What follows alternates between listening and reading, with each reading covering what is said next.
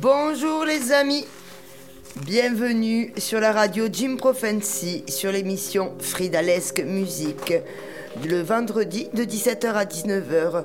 Je viens aujourd'hui vous présenter ma sélection ambiante. L'ambiante est originaire des années 70 sur un style on va dire expérimental ou plusieurs styles expérimentaux. Je vais donc avoir une diffusion de certains vinyles incontournables de la scène ambiante. Je vais vous présenter le double album de Letfield, L-E-T-F-I-E-L-D. C'est un groupe électronique britannique des années 89, dirons-nous.